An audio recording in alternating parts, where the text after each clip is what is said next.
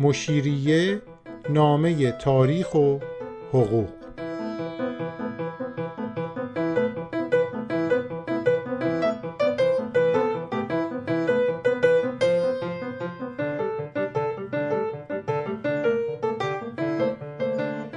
قسمت اول از فصل پنجم.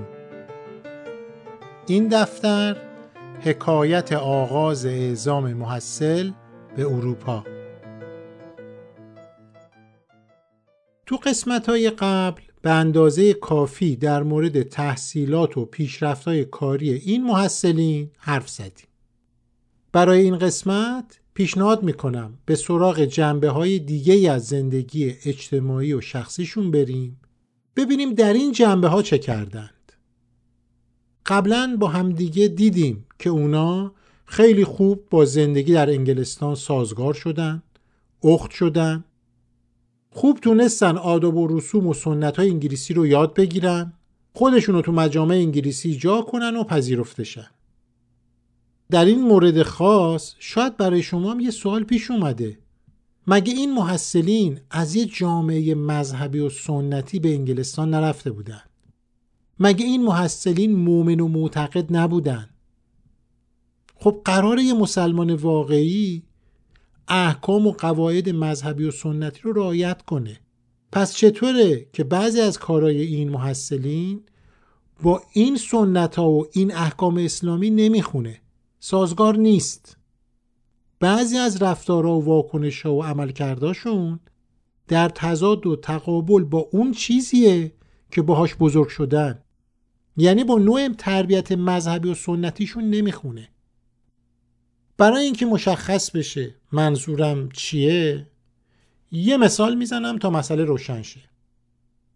بر اساس احکام اسلامی که می‌شناسیم یه زن و مرد نامحرم نمی‌تونن دست همدیگر رو بگیرن. همدیگر رو در همین حدم لمس کنن. یا یه مرد نامحرم نمی‌تونه دست یه زن رو ببوسه یا گوشتی که زپه اسلامی نشده بخوره. خب حرامه. یه مرد مسلمون نمی‌تونه در یه مهمونی در یه مجلسی شرکت کنه که ساز و آواز و مشروب باشه زنا و مردان با هم برقصن. این ممنوعه. اما تا اونجایی که می‌دونیم این محصلین در این مجالس شرکت می‌کردن. خیلی هم علاقه داشتن. عبایی هم نداشتن بگن ما شرکت می‌کنیم. میرزا ساله در سفرنامهش در مورد این محفلا و این مجالس زیاد صحبت کرده. مجلس رقص بوده آواز بوده زن و مرد با همدیگه معاشرت می‌کردن. میرزا صالح دست در دست یک خانومی تو خیابون را می‌رفته. همه اینا رو میرزا توضیح داده. خب اینا یعنی چی؟ یعنی میرزا صالح اومده این موانع و این محدودیت های شرعی رو زیر پا گذاشته. محدودیت هایی که برای مسلمون اگه بخواد یه مسلمون واقعی و متعصب باشه باید رعایت کنه. خب اینجا یه تناقض و تضادی به وجود میاد. چجوری می‌تونیم اینا رو با همدیگه جمع کنیم؟ خب اگه بخوایم یک جواب دم دستی و راحت بدیم اینه که این محصلین مذهب و سنت و بوسیدن و گذاشتن کنار. لا مذهب شدن. خیلی راحت رفتن و این کارا رو انجام دادن. اما با توجه به شواهد و مدارکی که هست این جواب درستی نیست. به نظر می‌رسه که این محصلین آدمای مذهبی و سنتی بودن. اما قرائت و برداشتی از مذهب داشتن. که مانع این نوع رفتارا و این عمل کردشون نبود. این نوع برداشت و این نوع قرائت از مذهب اونا رو آزاد کرده بود. این محدودیت ها رو رعایت نمی کردن. برای اینکه متوجه بشیم این مسئله در این سه سال و نه ماه و 20 روزی که در انگلستان بودن چطور پیش رفته؟ دعوتتون می‌کنم که با هم بریم سراغ جزئیات تا ببینیم این نظر تا چه حد قابل پذیرشه؟ بهترین منبعی که دم دستمونه سفرنامه میرزا صالحه که با جزئیات حوادث و اتفاقات رو توضیح داده.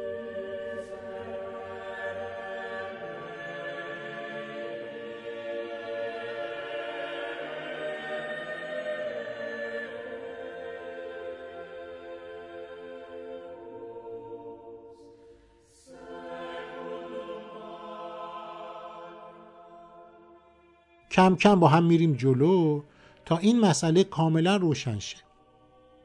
نکته اولی که باید بهش توجه کنیم اینه که توی سفرنامه میرزا صالح هیچ علامت و اثری نیست که نشون بده میرزا و رفقاش مشخصا افراد مذهبی بودن یا نبودن. برای مثال هیچ اشاره در این سفرنامه وجود نداره که اونها آدمای مذهبی متعصبی بودن.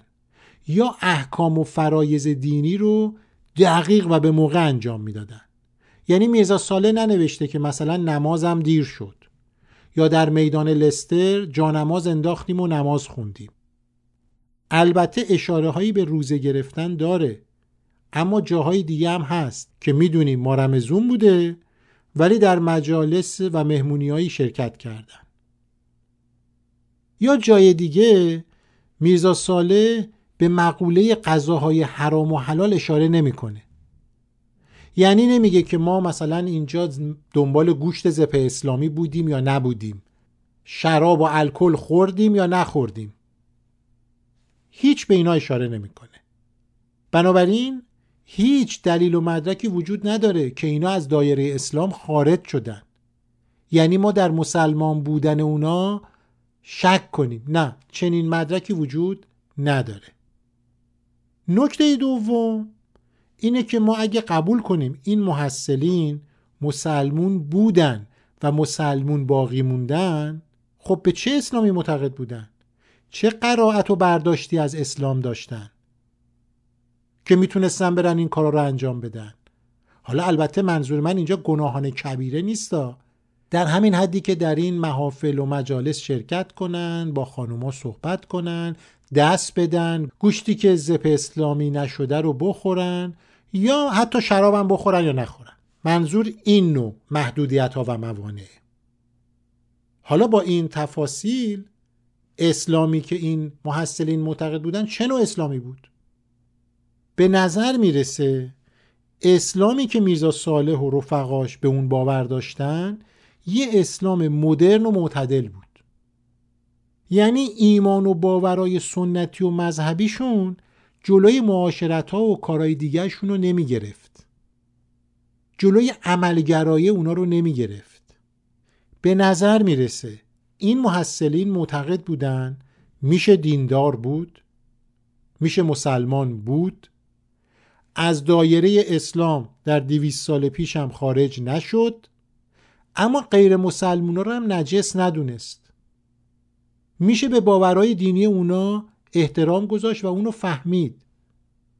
میشه با زنات دست داد دستشون رو بوسید. به رسم اون زمان که در انگلستان مرسوم بود. اما در این حال مسلمان هم باقی موند. نایل گرین استاد دانشگاه UCLA میگه اسلام میرزا صالح و رفقاش یک اسلام عملگرا بود. یعنی اسلام منطقگرا همراه با آزاداندیشی که چاشنیش کرده بودند نکته سوم که در واقع یک سواله اینه که این محصلین خصوصا میرزا صالح از چه طریقی به این حد از آگاهی رسیده بودن؟ چطوری شده بود که اینا به یه چنین برداشتی از اسلام رسیدن؟ برای این بود که می‌خواستن رها باشن لذت ببرن عشق و حال کنن محدودیت های مذهبی رو کنار گذاشتن. یا برعکس رفتن خوندن تجربه کردن فکر کردن بعد معتقد شدن که میشه به این نوع اسلام هم باور داشت. این نوع اسلام هم عمل کرد.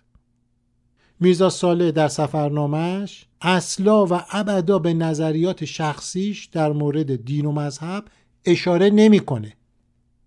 نمیگه که من معتقدم که اسلام باید اینطوری باشه. باید اصلاح دینی صورت بگیره. نمیگه این سنت ها و این احکام بی خودن باید زیر پا گذاشت باید عمل نکرد بهشون. نه. میرزا ساله وارد این بحثا نمیشه. اما این به این معنا نیست که میرزا ساله مثل یک چوب خشک در محافل و مجالسی که شرکت می‌کرده میشسته و هیچی نمی‌گفته. نه برعکس میرزا ساله یه ناظر خاموش نبود. حرف می‌زد استدلال می‌کرد و از اسلام هم دفاع می‌کرد و مسلمان هم باقی مونده بود. اینو ما می‌دونیم. یعنی گزارش هایی که هست اینو میگه. اتفاقا یه سند تاریخی درباره این محصلین وجود داره که روزنامه تایمز در هفته دسامبر 1818 منتشر می‌کنه. این گزارش در مورد سفر میرزا ساله و میرزا جعفر حسینیه. توی این گزارش اومده که این دو محصل شهر به شهر سفر می‌کردن با مردم حرف می‌زدن سوال می‌کردن تحقیق می‌کردن می‌خواستن بفهمن مسیحیت چه نوع دینیه که قبلا توضیحشو دادم. بنابراین می‌بینیم که میرزا جعفر و میرزا ساله آدمای عارف و درویش و منفعلی نبودن که یه گوشه بشینن و فقط نگاه کنن. همونطور که گفتم وارد بحث می شدن و این بحث ها و گفتگوهایی که این محصلین با مردم می‌کردن نشون میده که آدمای بی سواد و ناآگاهی نبودن. کتاب خونده بودن و کتابای خوب خونده بودن. خصوصا میرزا ساله به گزارش روزنامه تایمز میرزا ساله الهیات طبیعی ویلیام پیلی را خوانده و هر دو محصل میرزا صالح و میرزا جعفر کنجکاوانه در باب این بخش از ادبیات و اخلاقیات ما به پرسشگری مشغولند. در مورد کتاب پیلی باید بگم که این بهترین کتاب و مهمترین کتاب برای رمزگشایی ذهنی و مذهبی انگلستان 200 سال پیش بود که 1802 نوشته شده. آفرین به میرزا ساله که همیشه بهترینا رو انتخاب می‌کرد.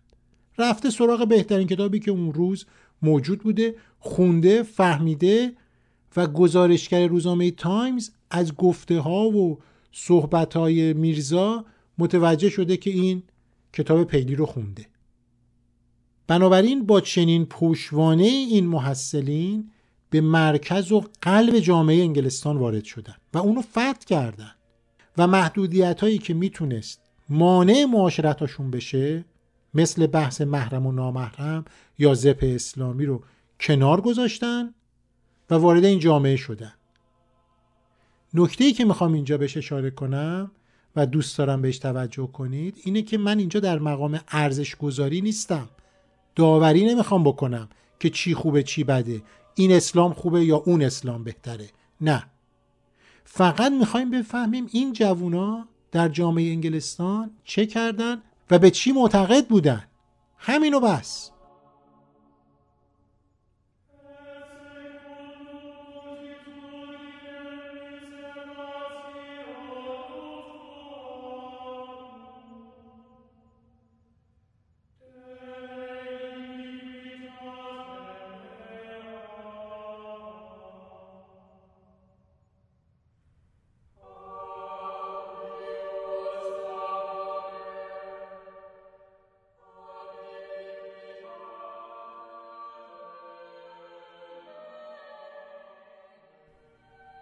قبلا با همدیگه به این مسئله اشاره کردیم که میرزا ساله از میون همه آداب و رسوم انگلیسی میز شام انگلیسی رو خیلی دوست داشت.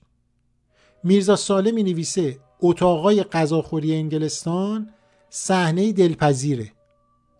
هر آن چیزی که مربوط به میز غذای انگلیسی می‌شد توجهش رو جلب می‌کرد. حالا می‌خواد این اطلاعات مربوط به گوشت و سبزی و مواد اولیه غذا باشه؟ که نمی‌دونیم حالا میرزا شیکمو بوده یا نه. یا اینکه در مورد آداب و رسوم غذا خوردن مثل قاشق و چنگال انواع غذاها رسم و رسوم نشستن دور میز همه اینا براش جالب بود و در موردش مطلب نوشته. اگه موافق باشین این موضوع رو یعنی بحث صرف غذا و آداب و رسوم غذا خوردن در انگلستان که میرزا ساله اینقدر مورد توجهش بوده رو به سه بخش تقسیم کنیم. در واقع می‌خوام در سه نکته اونو خلاصه کنم. نکته اول اینه که میرزا ساله خیلی زود متوجه شد که در انگلستان میز غذاخوری فقط برای این نیست که غذا بخوری و بعدش تموم بشه بره. برعکس میرزا فهمید مهمونی و غذا خوردن در انگلستان معنای خاص خودشو داره.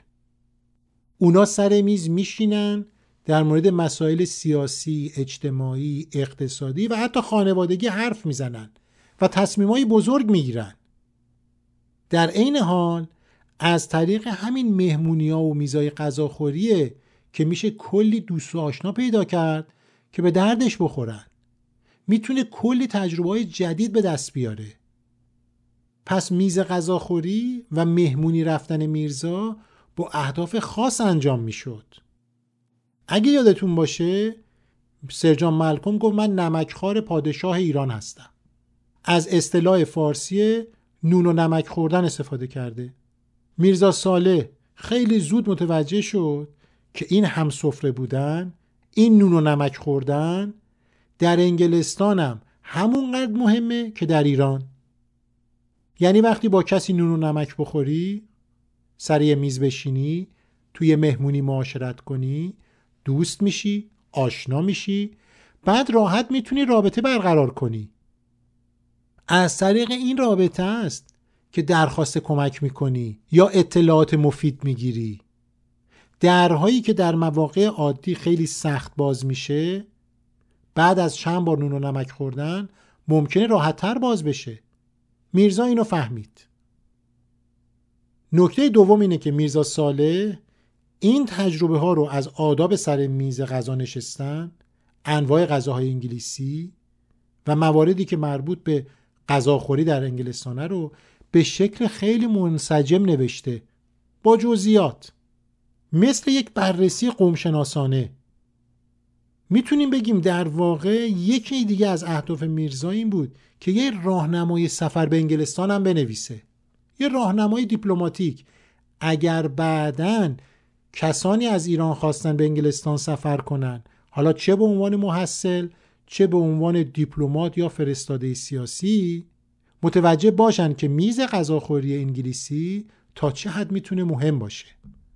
می‌تونیم بگیم که هدف نوشتن این مسائل در این سفرنامه یه جوری هموار کردن تعاملات آینده ایرانیا با انگلیسی بود.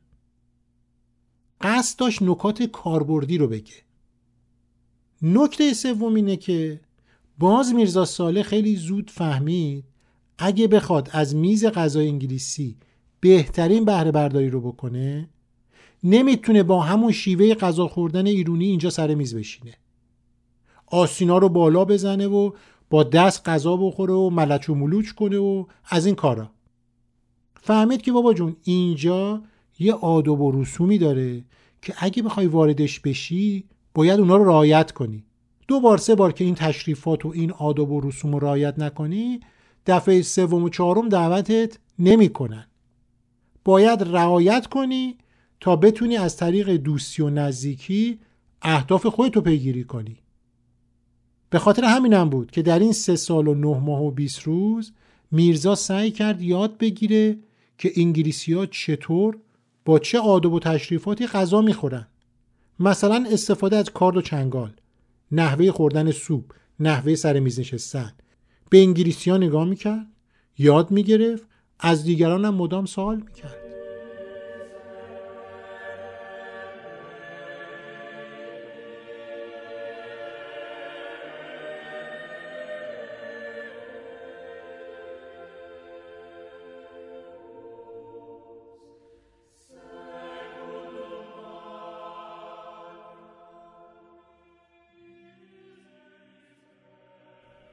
برای اینکه یه توضیحی بدم که متوجه بشین میرزا چجوری با این مسئله برخورد کرده یه جا نوشته که زن صاحب خانه یا دختر بزرگ او در بالای میز در صدر مجلس نشسته و هر کدام از اهل خانه در اطراف میز نشسته. خب این نکته خیلی مهمیه که در جای خودش توضیح میدم در قسمت بعدی که میرزا به این نکات ریز چجوری توجه کرده؟ همونطور که گفتم یه بررسی قوم شناسانه است جامعه شناسانه است. میگه تفاوتش با ایران اینه که زن و مرد با همدیگه سر میز میشینن. برعکس ایران که زنها در اندرون غذا میخوردن مردا در بیرونی. مهمونم که میومد امکان نداشت که زنای خانه بتونن مهمان رو ببینن. چون نامحرم بود. میگه انگلستان اینطوری نیست. همه با هم سر میز میشینن. بعد میگه هر مردی که به نهار آید باید لباس پاک و دست و رو را صفا داده ریش تراشیده در نهایت پاکیزگی آید. هر زن و دختری با جامعه های پاکیزه آید و هیچ کدام بشقاب و فنجان یکدیگر را صرف نکرده. برعکس ایران 200 سال پیش که همه با همدیگه در یه مجمع غذا میخوردن.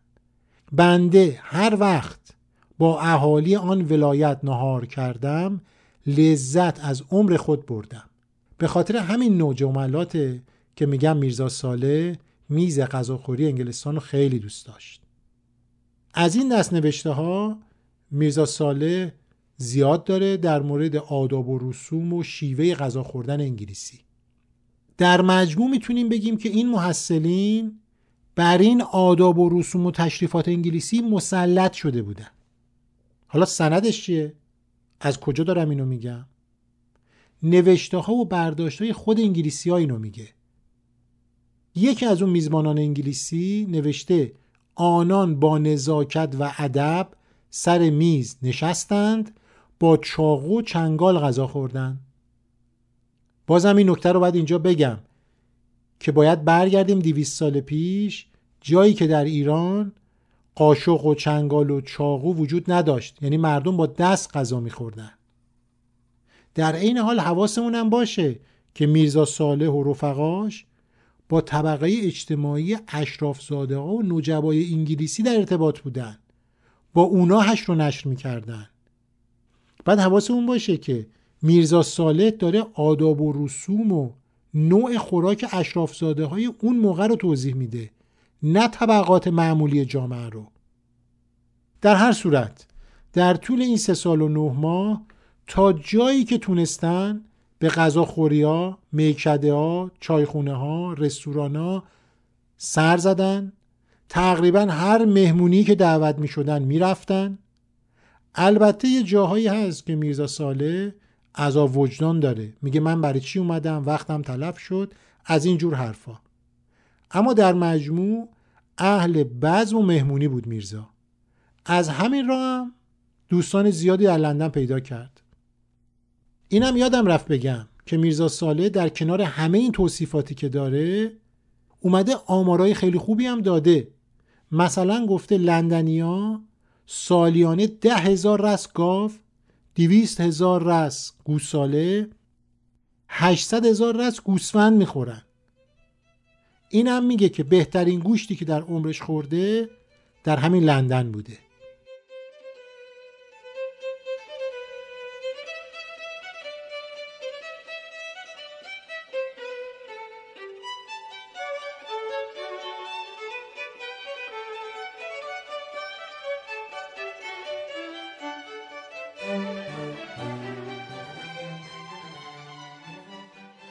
اما نکته بعدی که به نظرم می‌رسه جا مونده و باید بهش اشاره کنیم اینه که خیلی خوب این محصلین خصوصا میرزا ساله تصمیم گرفتن مثل انگلیسی ها رفتار کنن. مثل اونا لباس بپوشن غذا بخورن و مثل اونا زندگی کنن. در وهله اول به نظر می‌رسه که اینا خودباخته شدن قرب زده شدن خائن بودن ایران رو فراموش کردن. اما یه جمله هست که میگه هر قدر بیشتر کسی رو درک کنیم بیشتر به او مهر میورزیم. دوستش داریم. وقتی بشناسیمش. بعد از سه سال و نه ماه زندگی تو لندن میرزا و رفقاش فرهنگ و آداب و رسوم و تشریفات انگلیسی رو درک کردن بعد بهش علاقه شدن. همین اتفاق برای سرگو روزلی و سرجان ملکوم و سر هارفورد جونز هم افتاده. اونا به ایران سفر کردن فرهنگ ایران رو شناختن بهش علاقه من شدن. البته نباید فراموش کنیم که اونا دیپلمات و مقام سیاسی بودن. حتما منافع انگلستان براشون در اولویت بود.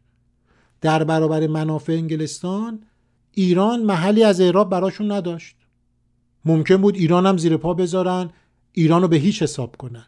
اما بحث ما بحث همین آداب و رسوم و غذا خوردن و این نوع برخورد با این تشریفاته. مثلا سرگور اوزلی و سرجان ملکم تو خونهشون از مهمونا با خورشتای ایرانی با اون مجموعه های بزرگ پلو پذیرایی می‌کردن. دوروبرشون هم پر قالی و تابلوهایی بود که از ایران آوردن. هر کس تو خونه سرگور اوزلی یا سرجان ملکم وارد می‌شد فکر می‌کرد که به ایران اومده. از بالا تا پایین این خونه ایرانی بود شرقی بود. پس بگیم سر هارتفورد جونز و سر جان ملکوم هم شرق زده بودن انگلستان رو فراموش کردن. به نظر می‌رسه که میرزا صالح و رفقاش هم همینطور بودن. انگلستان رو شناخته بودن آداب و رسوم انگلیسی رو یاد گرفته بودن به تپش علاقه مندم شدن. یعنی عمل کرده این محصلین بعدا نشون میده که تا چه حد ایران دوست بودن و برای پیشرفت ایران مایه گذاشتن. خواستم این مسئله رو اینجا فقط یه توضیح کوتاه بدم و ازش رد بشیم. نکته آخر در خصوص خورد و خوراک که دوست داشتم در مورد اونم باهاتون صحبت کنم و بعضی از نویسنده هام اونو مطرح کردن در واقع یه سواله. که شاید به ذهن شما رسیده باشه که این محصلین آیا شراب خوردن یا نخوردن در انگلستان؟ و اصولا الکل میخوردن یا نه؟ همونطور که گفتم میرزا ساله زرنگتر از این حرفا بود که اشاره کنه ما رفتیم فلانجا مثلا مشروب خوردیم. نه. چنین چیزی رو به هیچ وجه در خاطراتش نیاورده. چون می‌دونست که این خاطرات بعدا در دربار عباس میرزا خونده میشه. جایی که ملاها و آخوندا نفوذ زیادی داشتن. هر علامتی بیاد که این شراب خورده می‌گیرن حدش می‌زنن. هشتاد ضربه شلاق بهش می‌زنن. تنبیهش می‌کنن. بنابراین مراقب بود که هیچ حرفی نزنه. ولی از منابع دیگه ای که نوشته شده مثل گزارش هایی که روزنامه ها نوشتن یا خاطراتی که انگلیسی هایی که با اینا برخورد داشتن نوشتن مثلا با میرزا صالح و میرزا جعفر یه جایی بودن بعد خاطراتشون رو نوشتن. نشون میده که ماشاءالله نوشندگان مستعدی هم بودن. اگه یادتون باشه قسمت های قبلی توضیح دادم که میرزا صالح و میرزا جعفر حسینی مهندس رفتن خونه یه خانومی به نام خانوم پیوتسی. که یه مهمونی بزرگی داده بود و این دو نفر هم سر میز شام بودن. بعدها این خانوم اینطوری نوشت. آنها کاری را که نباید بکنند چون مسلمانند می‌کنند. و همچون لردهای انگلیسی با لیوانهای خود جرعه جرعه می نوشند همین مسئله رو جیمز موریه در کتاب حاجی بابای اصفهانی آورده. میگه شراب برای ما مسیحی ها و انگلیسی ها حلاله اما کم می‌خوریم. برای ایرانی ها حرامه زیاد می‌خورن. حالا اینو فقط داخل پرانتز گفتم. به نظرم می‌رسه که این محصلین حداقل تو اون شیش ماه آخر دست کم یه لبی تر کردن. حالا همه اینا رو من دارم میگم. این همه جزئیات دارم میگم. توضیح کامل دارم میدم. برای چی؟ برای اینکه متوجه زندگی شخصی و اجتماعی اونام بشیم. بیایم رمزگشایی کنیم از زندگیشون. ببینیم چه کار کردن در طول این سه سال و نه ماه. همون آدمایی بودن که از تبریز خارج شدن یا نه وقتی برگشتن تبدیل به یه آدمای جدید شده بودن. کاملا انگلستان رو شناخته بودن. واقعا با خودمون مقایسه می‌کنم. با همه اون کسایی که میرن و خارج درس می‌خونن. توجه بکنیم ما با یه شرایط دیگه ای وارد دنیای غرب میشیم. با این همه تجربه و اینترنت و کتاب و راهنما و ولی این شش محصل هیچ کدوم از اینا رو نداشتن. از صفر شروع کردن. دیویست سال پیش تونستن خودشون رو در اون جامعه جا کنن و مورد تحسین قرار بگیرن. این به این معنا نیست که سرسپرده شدن یا غرب زده شدن. نه. مثال سرگو روزلی و سر جان ملکوم و سر هارفورد جونز رو زدم. حالا بیایم سر مسئله فراماسونری که در همین ارتباطه. در مورد اون صحبت کنیم و این قسمت رو با این موضوع ببندیم و تموم کنیم.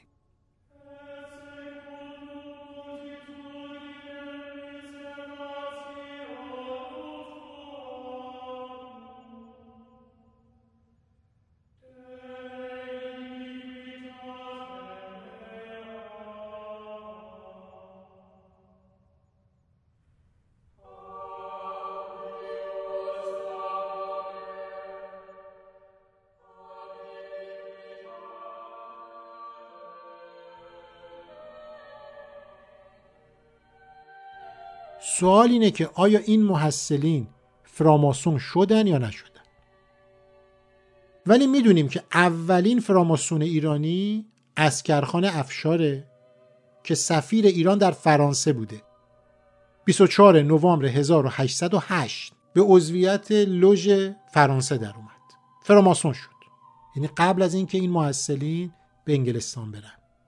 خب این اسکرخان در لوژ فرانسه عضو بود.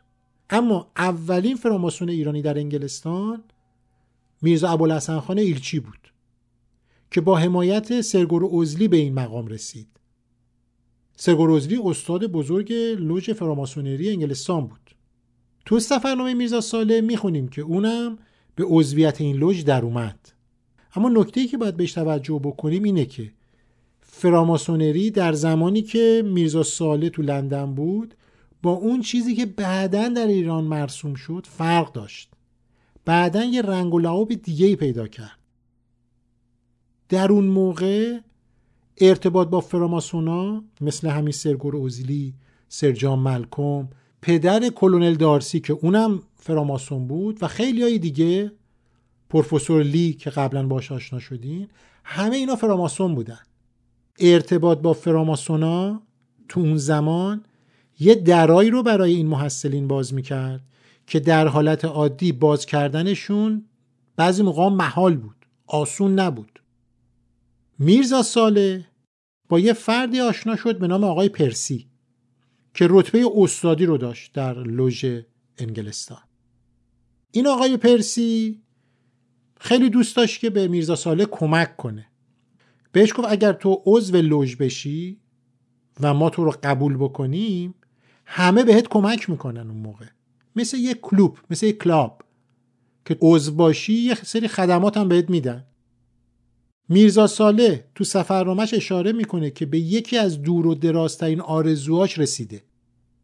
و آقای پرسی میرزا ساله رو می‌بره فراموشخانه چون میرزا ساله به لوژ فراماسونری میگه فراموشخانه. میره فراموشخانه و اونجا عضو میشه. هیچ اشاره هم نمی‌کنه. فقط میگه من رفتم عضو شدم جزئیات بیشتری هم نمی‌تونم بدم. اما می‌دونیم که میرزا سوگند رازداری می‌خوره سوگند وفاداری می‌خونه و تبدیل به یه فراماسون واقعی میشه. بعدا میرزا با یه آقای به نام آقای هریس آشنا میشه. هریس به میرزا قول داد که سفارش کنه. سرگوروزلی هم بهش قول داد که سفارش کنه که به رتبه استادی برسه. که یه رتبه ایه در های فراماسونری که حالا ما وارد بحثش نمیشیم که این اتفاق هم افتاد. یعنی میرزا ساله استاد شد. حالا انگیزه میرزا ساله چی بوده و چه تأثیری بعدها در ایران داشته روش ما نمی‌دونیم. اما یه نتیجه رو می‌تونیم بگیریم. وقتی می‌بینیم که میرزا تا چه حد تونسته درهایی رو که برای آدمای عادی باز نمی‌شد باز کنه به نظر می‌رسه که به خاطر ارتباط نزدیکی که با فراماسونای مهم اون موقع داشت. مثل سرگوروزلی یا سرجان ملکون و دیگران. اگر تشکیلات فراماسونی رو بشناسیم متوجه میشیم که این نفوذا و این پیشرفتا طبیعی بود. البته که بعضیا معتقدن این لوژای فراماسونری نقش مهمی در پیشبرد منافع انگلستان داشت که اونم جای خودش باید بررسی کرد.